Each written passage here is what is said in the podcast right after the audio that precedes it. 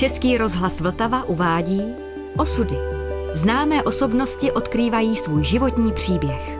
Arnošt Goldflam.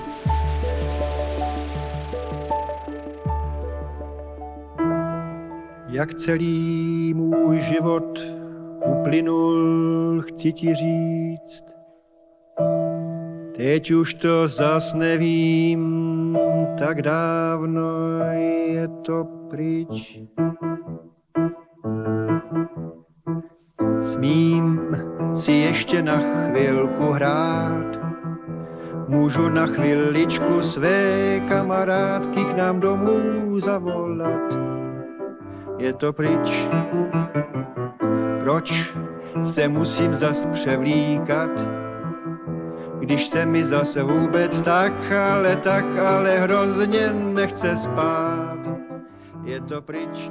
No ale nicméně přišel do toho Brna, teda přišli všichni do toho Brna, tata získal nějaký byt, kde jsme potom bydleli, nastoupil zase do první brněnské, svou pílí a zodpovědností a pracovitostí se stal postupně vedoucím konstrukce, konstruktérem a měl mnoho jaksi zlepšovacích patentů a takže byl uznávaným teda odborníkem té oblasti spalování ve vysokých pecích a všichni bydleli v tom bytě. No tata s tím nebyl spokojen, protože byt byl sice velký, no ale on toho měl za tu válku dost a teď tam měl ještě, jak on říkal, že on byl vlastně rodák z Vídně, jo, měl vysokou teda školu, jo, byl odborně uznávaný a babička, maminka a teta byly takzvaný židovky z východu, čili babička ani nebyla eh, gramotná, jo? ona mluvila jenom jidiš a polsky, jo? takže tak se nějak domlouvali, protože už jenom to, jak ona mluvila, že nemluvila česky, že mluvila takovou tou směsí jidiš a polštiny a jsem tam třeba nějaký český slůvko, tak mně to přišlo jako tajemný takový, podivný, jo. A ona vyprávěla historky z těch starých časů. Ty historky byly takový, no říkám, tajemný protože její manžel byl zlatník, ten zahynul hluboko před druhou světovou válkou, ho porazila koňská tramvaj, její syn, můj vlastně strýc, kterýho jsem nikdy nepoznal, byl taky zlatník. Ona vykládala takový historky. Já bych to připodobnil povídka Jicka Kabaševice Singra, jo, že ona třeba přišel podivný muž na nějakou zábavu jejich a že jakoby předvěst druhé světové války a byl taková jakoby pohádková bytost hmm. spíš než jako v černém a měl ohnivou hůlku a s tou dělal nějaký kejkle tak ona hodně si vymýšlela, moje babička. Jo, myslím, že to patří k tomu, co se tam vlastně dělo a vyprávělo. Říkám, připomíná to ty povídky těch východožidovských spisovatelů a vůbec a je to fantaskní takový a, a zvláštní. Jinak ona byla moc hodná, zrovna tak jako moje maminka, ta byla taky strašně hodná. Já jsem ji miloval. A to, že zemřela brzo, když jsem byl mladý, tak to možná utvrdilo taky moje přemýšlení o tom, že bych se pustil jiným směrem, než mě bylo rodinou jako určeno. A já, když jsem třeba přišel když už babička nebydlela u nás, ale bydlela od nás kousek blízko, tak jsem přišel k babičce a ona vytáhla lípy nebo partizánky, tehdy cigarety běžné a dala mě jednu, abych to vykouřil. Takže já jsem seděl u stolu jídelního, kouřil jsem tu cigaretu, jestli opravdu nebo ne, to už nevím, no ale prostě jsem natáhl a vyfukoval a babička vzpomínala na toho svého syna, který zahynul někde ve válce neznámo kde a, a neznámo jak. Jo. Takže tak mě babička učila kouřit.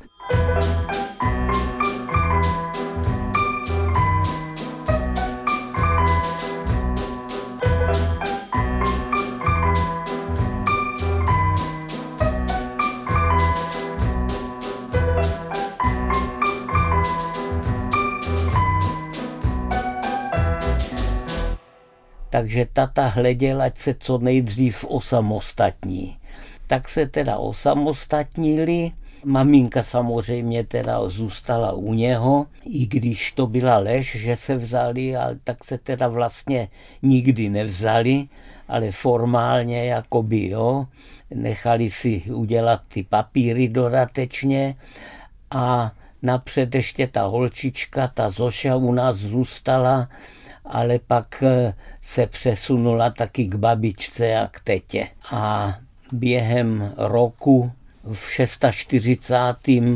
jsem se narodil já a tím vlastně ta válečná etapa skončila. Bydleli jsme v Brně v Černých polích, v poměrně teda velkým bytě a tam jsme žili tata byl přísnej.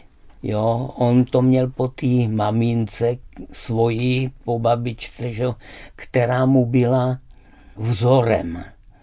Takže on vydával doma příkazy, jo, maminka byla doma, musela uklízet, vařit samozřejmě, dodělala si nějakou tu školu pro ženy v domácnosti, pro ty hospodyníky po válce. Ale maminka mluvila dobře česky, ona se naučila brzo a ona byla velká čtenářka, jo, takže dobře mluvila česky. Babička se česky teda nenaučila a teta se naučila dobře česky a pracovala v Brně v Lachemě. A ta holčička chodila tam do školy a byla jako moje sestra a měli jsme se moc rádi. Ta holčička se, bych řekl, s tím prostředím brzo zžila. Jo. Je pravda, že u nás v rodině byl, dokud tam oni ještě bydleli, byl takový guláš, jazykový, protože ta babička jidiš, polsky, když chtěli, abych něco nerozuměl, tak to mezi sebou takhle, jo. Tata německy do toho, jo. Takže byl to takový guláš, ale já jsem tomu porozuměl časem, takže mě to jako nevadilo, mně to přišlo jako běžný nebo normální, no a oni tak dbali aby jsme se řádně učili. Tata vždycky dbal na to, aby byl doma pořádek, když eh, se něco dělo, když třeba eh, se rozšílil to, což bylo celkem často, jo, tak vždycky bouchl pěstí do stolu a zařval udělám krach, dotvrdil to tou ranou pěstí. Vyžadoval vždycky kompletní servis, vyžadoval teplý oběd, teda nebo oběd sebou do kastrůlku, tam si to ohřál v té první brněnské a pak, když přišel dom, tak další teplé jídlo, teplou večeři, pořádný úklid a všecko muselo být jako tip-top. Dokonce se pamatuju, že někdy chodil a s rukavičkou tak kontroloval, jestli tam není prach.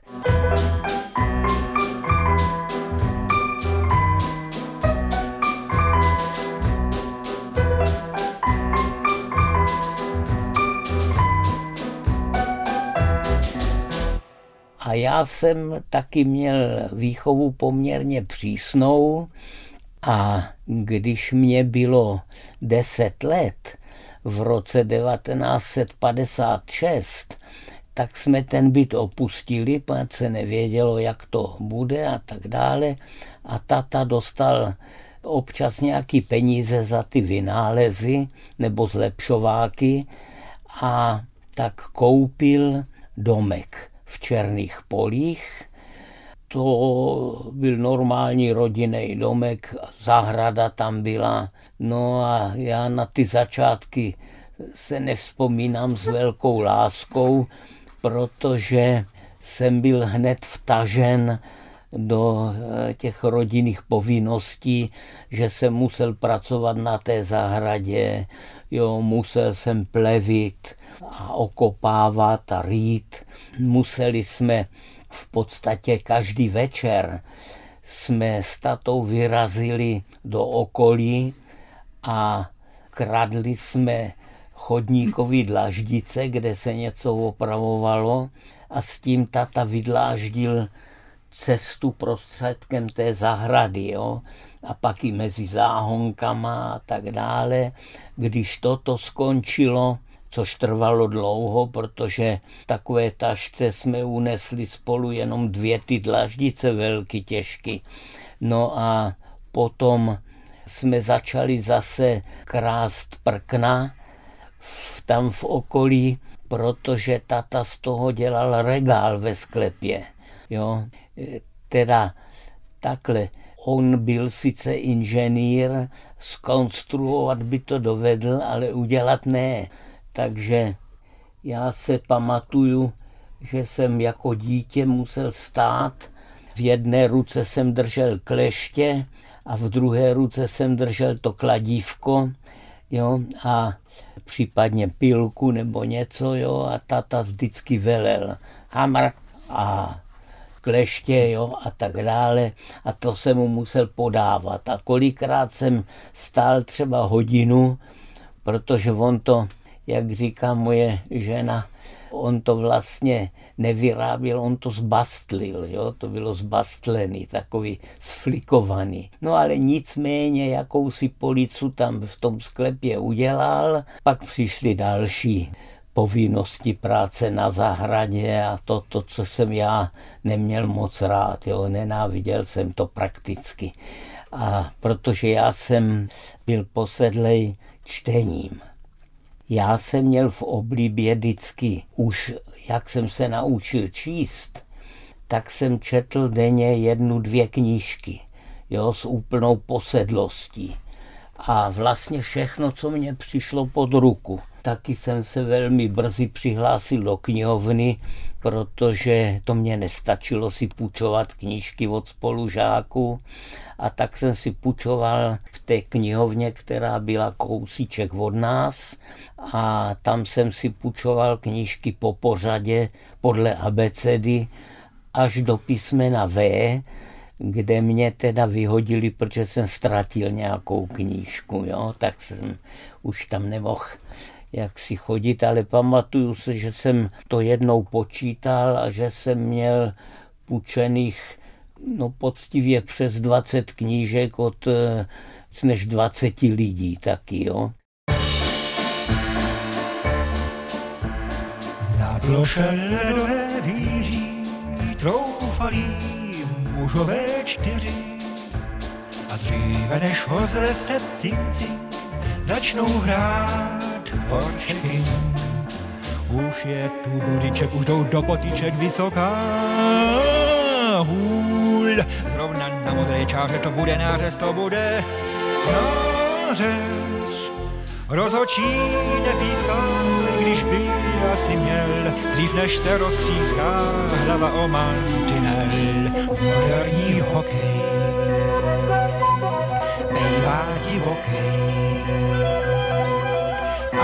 se zatím raději jen koukej. Ploše ledové víří, troufalí mužové čtyři. A nikdo už jim neuvěří, že jsou to amatéři. Výběr určitý byl. Protože byly sice 50. léta a to vycházely ty budovatelské romány a všecko, ale taky vycházela stará literatura a pohádky a tě maminka mě od našich sousedů pučovala rodokapsy, tři mušketýři a tak dále. A dívčí romány z první republiky, tu červenou knihovnu. A já jsem to všecko teda hltal s eh, mimořádným hladem po literatuře. Všecko jsem to četl, jo, tak jsem i s nadšením četl tehdy třeba román Brusky, několika dílný, to bylo s měkkým i brusky. To přeložil tehdy rusista Sergej Machonin ve svých mladých letech a já jsem to četl se zaujetím, jo, a dokonce některé věci z těch budovatelských románů si pamatuju do dneška a vzbuzovalo to ve mně takovou euforii že jsem třeba četl přibližně to cituju, slunce svítilo, jo, v parku se procházeli děti v pionýrských stejnokrojích, jo, pozadí kouřili komíny blízké továrny a hrála v dáli dechová hudba. A tak to ve mně vzbuzovalo takovou euforii harmonického a krásného vlastně života. Jo? Nebo jsem četl knihu Jezero Sevan a tam zase bylo, že dva chlapci, školáci si vybudovali takový nějakým způsobem vyhřívaný akvária nebo něco a tam se jim líhly slepice jo, kuřátka vypěstovali a to bylo teda krásný tehdy pro mě, jo. No a vůbec takovýhle věci jsem četl a do toho jsem četl ty rodokapsy a měl jsem takový systém, že jsem seděl, před sebou jsem měl talíř s jídlem, nějaký chleba nebo rohlík s něčím tady po pravé straně jsem měl čáji a měli jsme takovou krabičku na šití, maminčinu, takovou dřevěnou a o tu jsem měl opřenou knížku. A tak jsem jedl, četl a ještě pití. A přímo před sebou mě tata nosil z továrny plány, které byly na jedné straně čistý, no a na to jsem kreslil, co jsem zrovna teda četl.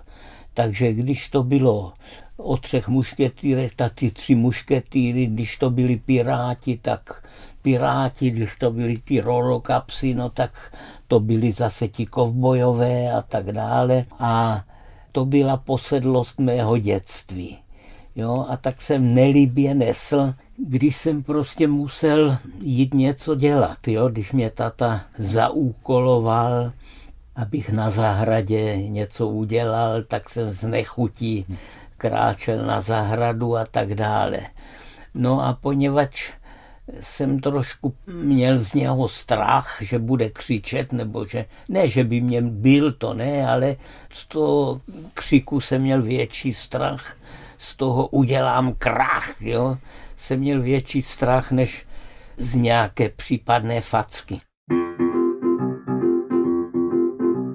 Nevím, jak je asi mlze, když si takhle chodím do ze. Chodím, jak chce se mi, chodím skazaní, chodím skazaní.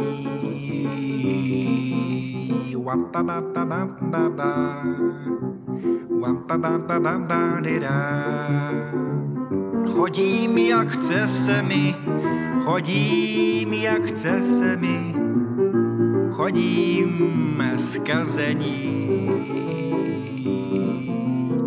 Se totiž učím v mlze, marnou láskou zcela zhazen. Chodím, jak chce se mi a učím se skazení, kouzlu zmizení. Wap,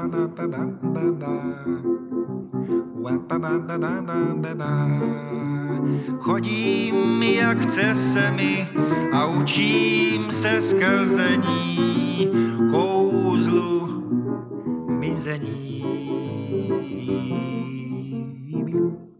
Jinak jsem taky chodil, my jsme bydleli naproti škole, tak jsem taky chodil na ten školní dvůr s kamarádama hrát fotbal a tak dále.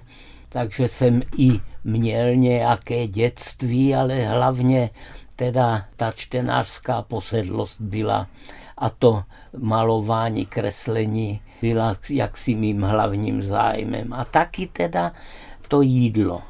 Jo, tak jsem byl tlustý, tlustý hošík. No, hrál jsem fotbal, nebo přijel spolužák, tuším Sikora, a ten přijel na kole a naučil mě na tom kole jezdit. A taky, co tata měl rád, jsme každou neděli, protože v sobotu se pracovalo ještě, tak jsme každou neděli chodili povinně na výlet. Jo, takže šla maminka, šel tata a já. Maminka vzala nějakou svačinku a chodili jsme do brněnského okolí, buď to na houby, nebo třeba bývala ve Vranově, který patřil kdysi Lichtensteinu, tam je kostel krásný a tam byly eh, jesličky a tam, když se hodili peníze, tak Černoušek zakýval hlavou a tam do toho okolí a tam rostly houby, tak jsme sbírali houby. V zimě taky jsme chodili eh, lyžovat s tatou jenom teda, jo, maminka ne. S tatou jsme chodili lyžovat a tím jsme, abych tak řekl, prokřížili celé brněnské okolí, protože tam byly pěkné terény a nevím, jestli se mě to plete, ale já se pamatuju, že býval sníh prostě v zimě, takže se tam dalo pěkně lyžovat a tu a tam byl nějaký kopeček, tak jsme ho párkrát sjeli a tak dále. No, jinak eh, mě to nějak extra netěšilo, protože mě tata kázal oblékat se staromódně. Takže já jsem měl pumpky, takzvané, které se zapínaly tady pod kolenama na přasku, tlusté podkolenky a takový nějaký lyžařský boty a on totiž náš tata se oblékal taky starodávně. On měl nějaký pocit, že to není vhodný, aby on, který byl hodně chlupatý, jo, aby to bylo vidět. Takže on nosil vždycky takovou bundičku lehkou nebo sako, vázánku, košili, jo, gatě s půkem, na to on dbal, jo, on si nechával občas šít obleky, takže měl ty obleky a chodil v tom, on chodil tak tip-top oblečený, velmi elegantně, jako podle svých měřítek. A taky vždycky měl na hlavě klobouk. A on z války ještě měl bolesti trojklaného nervu, takže on nosíval takový sametový polštářek, pod kloboukem, aby mu to hřálo tu hlavu. Takže se stalo, no, že jsme šli, potkali jsme někoho známého a on eh, má úcta a sundal klobouk a na hlavě měl ten eh, růžový teplý polštářek. Jo.